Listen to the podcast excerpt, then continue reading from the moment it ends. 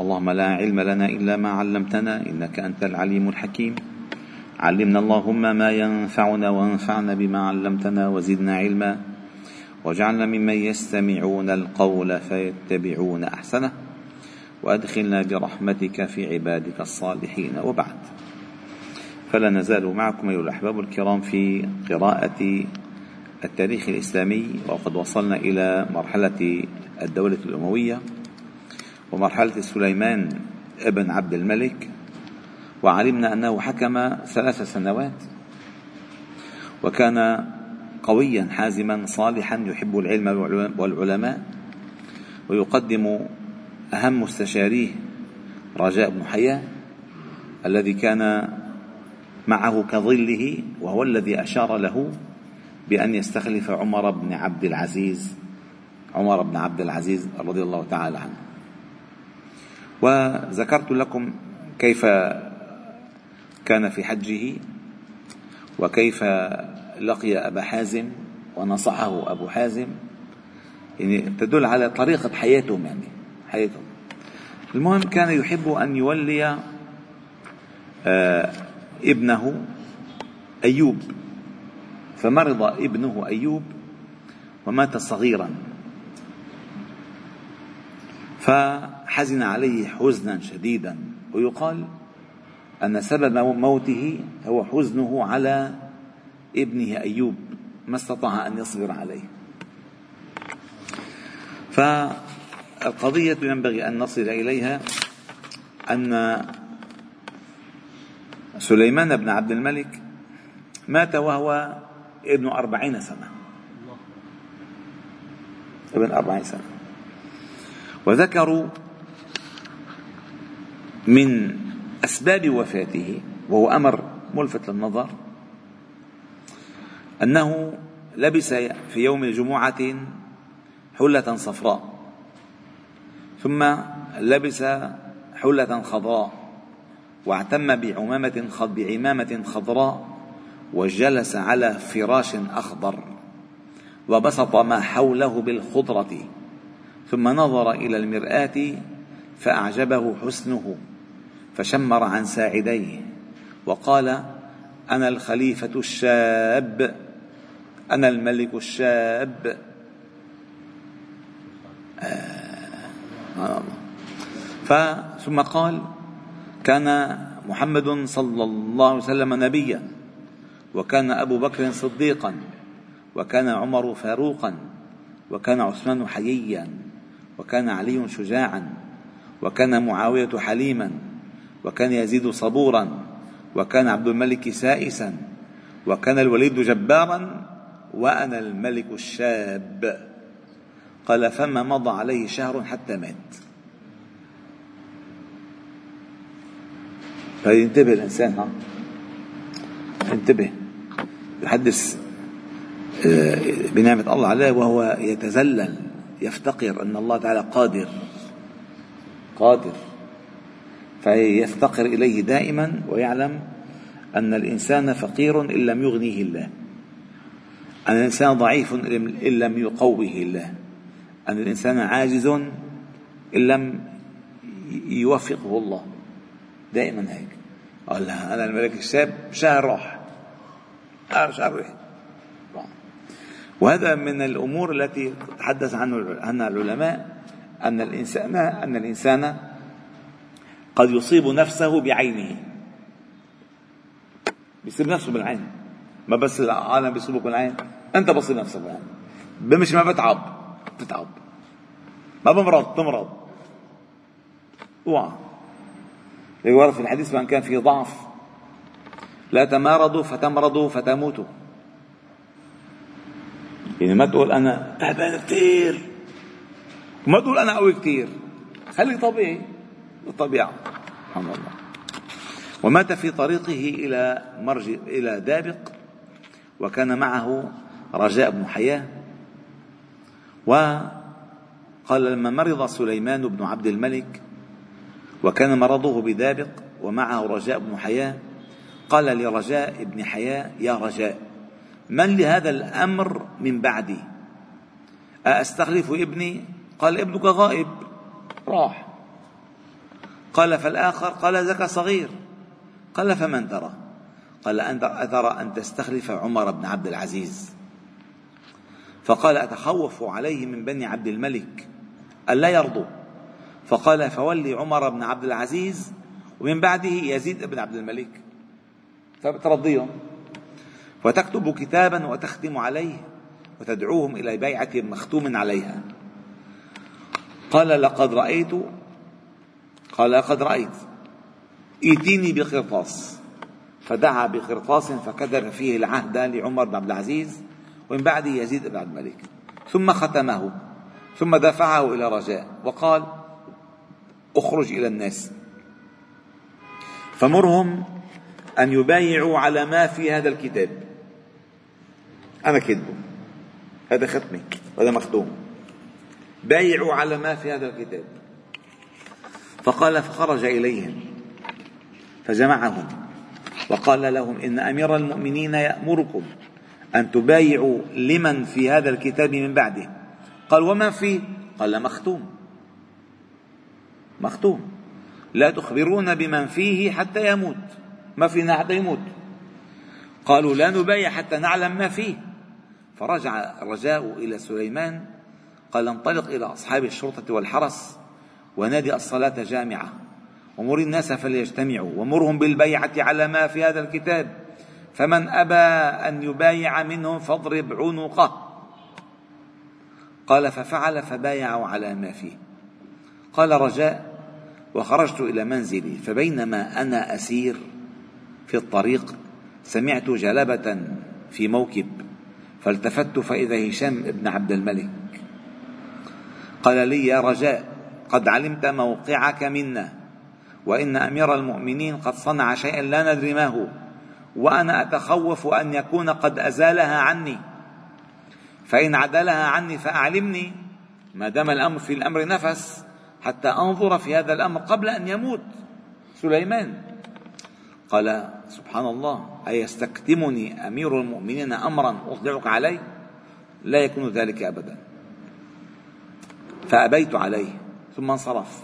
فبينما أنا أسير إذ سمعت جلابة من خلفي فإذا عمر بن عبد العزيز فقال لي يا رجاء إنه قد وقع في نفسي أمر كثير من هذا الرجل أتخوف أن يكون قد جعلها إلي؟ ولست أقوم بهذا الشأن فأعلمني. ما دام في الأمر نفس لعلي أن أقنع سليمان يتغير رأيه. واحد يغير رأيه لقاله سبحان الله. فقلت سبحان الله استكتمني أمر المؤمنين وأطلق عليه فأبيت. وثقل سليمان في المرض وحجب عنه الناس حتى مات. فلما مات أجلسته وأسندته وهيأته. وخرجت إلى الناس فقالوا كيف أصبح أمير المؤمنين؟ قال قال إن أمير المؤمنين أصبح ساكنا. يعني ولا ولا نفس قلبه. أصبح ساكنا. وقد أحب أن تسلموا عليه وتبايعوه على ما في هذا الكتاب. فأذنت للناس فدخلوا عليه وأنا قائم. هو ميت بس مسنود. الله الله. وقلت فبايعوا وبسطوا أيديهم. فلما بايعوا فتحت هذا الكتاب وقلت هو عمر بن عبد العزيز. فلما نظرت إلى بني عبد الملك تغيرت وجوههم. ثم قالوا لا نبايعه أبدا. فقال رجاء أمر أمير المؤمنين أن يضرب عنق من لا يبايع. فقام فبايع. فلما قرأوا من بعده يزيد بن عبد الملك تراجعوا ورضوا. أنه بعده ما نشيله هناك شيله يعني. وسبحان الله. وكانت خلافته ثلاث سنين إلا أربعة أشهر. أما الآن فندخل في عهد عمر. سبط عمر بن الخطاب.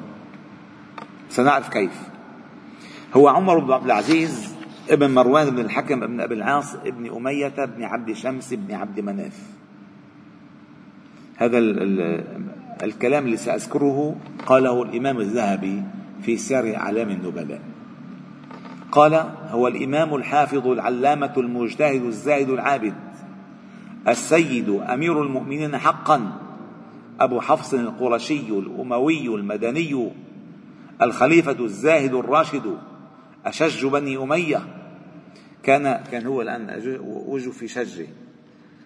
كان من أئمة الاجتهاد ومن الخلفاء الراشدين. وكان حسن الأخلاق والخلق. كامل العقل حسن السمت جيد السياسة. كان ولي المدينة هو. حريصا على العدل بكل ممكن. وافر العلم. فقيه النفس. طاهر الذكاء والفهم. أواها منيبا قانتا. لله حنيفا. زاهدا مع الخلافة. ناطقا بالحق مع قلة المعين. وكثرة الأمراء الظلمة. الذين ملوه وكرهوا محققته لهم. ونقصه أعطياتهم. وأخذه كثيرا مما في أيديهم فما زالوا به حتى سقوه السم فحصلت له الشهادة والسعادة. وعد عند أهل العلم من الخلفاء الراشدين والعلماء العاملين وكان رحمه الله فصيحا مفوها خطيبا. والده عبد العزيز ابن مروان بن عبد الحكم وكان من خيار أمراء بني أمية شجاعا كريما كان أميرا لمصر في أكثر من عشرين سنة. ومن تمام صلاحه وورعه أنه لما أراد الزواج قال للخيمة اجمع لي أربعمائة درهم من طيب مالي فإني أريد أن أتزوج إلى أهل بيت عندهم صلاح. فتزوج أم عاصم بنت عاصم بن عمر بن الخطاب وهي حفيدة أمير المؤمنين عمر بن الخطاب. وكان اسمها ليلى. سبحان الله. الله أكبر. شوف الأمر كيف بده يتم. شيء خطير. وكانت وكان عمر وكان عبد العزيز والد عمر ذا نفس تواقت إلى معالي الأمور. وكان جوادا كريما. ويضع أمام بيته ألف جفنة لإطعام الناس. سبحان الله.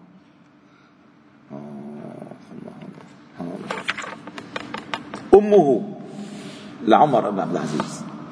وهي أم عاصم بنت عاصم بن عمر بن الخطاب. والدها عاصم ابن عمر بن الخطاب. الفقيه الشريف أبو عمرو القرشي العدوي. سبحان الله. وكان آه، عاصم طويلا جسيما مثل أبوه مثل جده. أبوه أبو عاصم. نعم. وأما جدته لأمه فقد كان لها موقف مع عمر بن الخطاب. مشهور. فعن عبد الله بن الزبير ابن أسلم عن أبيه عن جده أسلم قال بينما أنا وعمر بن الخطاب رضي الله عنه وهو يعس بالمدينة أي يسير ليلا متخف إذ أعيا فاتكأ إلى جانب الدار في جوف الليل. فإذا امرأة تقول لابنتها يا بنتاه قومي إلى ذلك اللبن فامذوقيه بالماء. والله يا محلى أيام الماء يا أبو عماد مع الحليب يا محلاه هلا؟ الله أعلم شو عم يحطوا لك. كلس نشا مواد كيماوية ما بنعرف شو هو. عادة بيجيبوا سطل سطل اللبن بيقطعوا منه لبنة بيطلع يا أخي نصه لبنة. هلأ سطل اللبن 5 كيلو بيطلع 5 كيلو لبنة. لك وين راح؟ وين راح المصل؟ ما في مصل. كله لعب. يا محلى أيام المي. ليش؟ لأن بتدل المادة مادة بس بتخف. هلأ بيغيروا لك المادة. الجبنة. بتجيبها أول النهار آخر النهار بتصوح بصير مثل مثل قطن لك شو الجبنه؟ ما اسمه شو. شو اسمه الجبن شو اسمه الجبن بتعرفوا ليش اسمه الجبن؟ لازم يقول الانسان جبان؟ أي متماسك ما بيتحرك. روح الجبنة. تحركت الجبنه تحركت كيف الجبنة بتمسك؟ راحت الجبنه لا إله إلا الله. كله كسب ف عم بتقول له عم بتقول له لما قومي. فأتيني بالماء فامزقي به اللبن حتى اكسر يا محلى أيام اللبن والمي الحليب. فقالت لها يا بنتاه قومي إلى اللبن فامدقيه بالماء فإنك بموضع لا يراك عمر ولا منادي عمر. فقالت الصبية لأمها يا أمتاه والله ما كنت لأطيعه في الملأ وأعصيه في الخلاء. وعمر يسمع فقال يا أسلم علم هذا الباب وأعرف الموضع.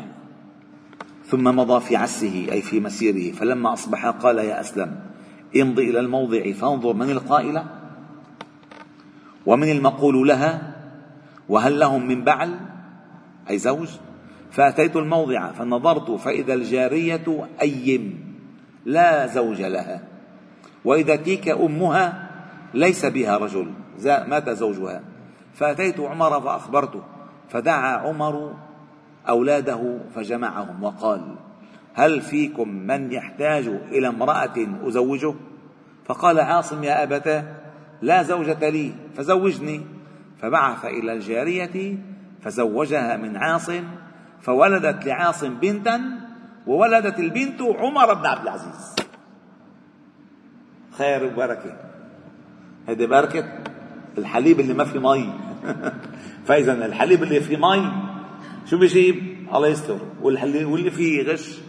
الله يستر أكثر نعم. شو شو متوقع من جيل؟ شو متوقع من جيل؟ عم ياكل ديوك بإبر كورتيزون وعم ياكل عجول ما بعرف شو جنسها. شو شو شو متوقع؟ شو متوقع؟ وأكل الله أعلم شو هو. ويذكر اسمعوا ويذكر. آه هذا ذكره سير على النبلاء. ويذكر. أن عمر بن الخطاب رضي الله عنه رأى ذات ليلة رؤيا ويقول يا ليت شعري من ذو الشين من ذو الشين الشين العلامة في شين في شين من ذو الشين من ولدي الذي يملأها عدلا كما ملئت جورا. من؟ شايف رؤيا هيك. وكان عبد الله بن عمر يقول إن آل الخطاب يرون أن بلال بن عبد الله بوجهه شامة فحسبوه, فحسب فحسبوه المبشر بالموعود حتى جاء الله بعمر بن عبد العزيز. وله قصة كيف كيف عور نفسه. سبحان الله. وكان عمر يلقب بالأشج ويقال له أشج بني مروان. ذلك أنه كان صغيرا فدخل إلى إسطبل أبيه فليرى الخيل فضربه فرس في وجهه فشجه. فجعل أبوه يمسح الدم عنه ويقول إن كنت أشج بني أمية إنك إذا لسعيد. كان مشهورة أنه في واحد أشج بني أمية سيكون ملكا عادلا. ولما رأى أخوه الأصبغ الأثر قال الله أكبر هذا أسج بني مروان الذي يملك. سمك كان لا يعمل والي ولا أمير ولا شيء صغير. وكان عمر يقول إن من ولدي رجلا بوجهه أثر يملأ الأرض عدلا. الله أكبر. سبحان الله شوف. شوف الأعمار كيف الله يختار يختار. الله أكبر. إخوته كان اللي كان عنده إخوة. عمر أو أو يعني عمر هو الكبير أبو بكر محمد عاصم. وهؤلاء أمهم ليلى بنت عاصم بن ابن عمر بن الخطاب. وله من غيرها ستة إخوة الأصبغ وسهل وسهيل وأم الحكم وزبان وأم البنين. وعاصم من تكن به والدته ليلى بنت عاصم. أولاده أولاد عمر بن عبد العزيز. كم ولد عنده؟ كان عنده أربعة عشر ذكرا وثلاث بنيات يعني سبعة عشر ولد. عمر بن عبد العزيز. أسماء معروفة ما مضر نذكرهم زوجاته. قال كانت اولا تزوج من؟ تزوج آه، بنت عبد الملك بن مروان فاطمة بنت عبد الملك. يعني بنت الخليفة. وهي امرأة صالحة تاثرت بعمر بن عبد العزيز وآثرت ما عند الله على متاع الدنيا والله التي قال فيها الشاعر بنت الخليفة. والخليفة جدها أخت الخلائف والخليفة زوجها. ومعنى هذا البيت أنها بنت الخليفة عبد الملك بن مروان وجدها الخليفة مروان بن الحكم وأخت الخلائف فهي أخت الخليفة الوليد بن عبد الملك وسليمان بن عبد الملك والخليفة زوجها عمر بن عبد العزيز. فقال بنت الخليفة والخليفة جدها أخت الخلائف والخليفة زوجها. ولم يتكرر هذا الوصف إلا لها. ومع ذلك تركت كل شيء. قصته غريبة هذه الزوجة الأولى. والزوجة الثانية اسمها لميس بنت عبد بنت علي بن الحارث. ولدت له عبد الله وبكر وأم عمار. والزوجة الثالثة أم عثمان بن شعيب ولدت له إبراهيم. وأما أولاده الباقون عبد الملك والوليد وعاصم ويزيد وعبد الله وعبد العزيز وزيان وأمينة وعبد عبد الله فأمهم أم ولد أي جارية. صفاته الخلقية. كان أسمر اللون رقيق الوجه حسنا نحيف الجسم حسن اللحية غائر العينين بجبهته أثر نفخة دابة. ضربة. قد خطه الشيب. وقيل في صفاته أنه كان نحيف الجسم حسن اللحية. هذا وصفه. هذا وصفه. سبحان الله شوفوا ينشأ الإنسان على ما قد عوده أبوه. البيئة الصالحة التربة الصالحة تنبت. خصوصا إذا سقيت بماء نظيف وهواء عليل. أما إذا التربة فاسدة وما في سقي صح الله يستر من الجيل من هذا الجيل الذي ينبت في منابت السوء. والحمد لله رب العالمين. سبحانك وبحمدك نشهد أن لا إله إلا أنت. نستغفر ونتوب إليك. صلي وسلم وبارك على محمد وعلى آله وأصحابه أجمعين. والحمد لله رب العالمين.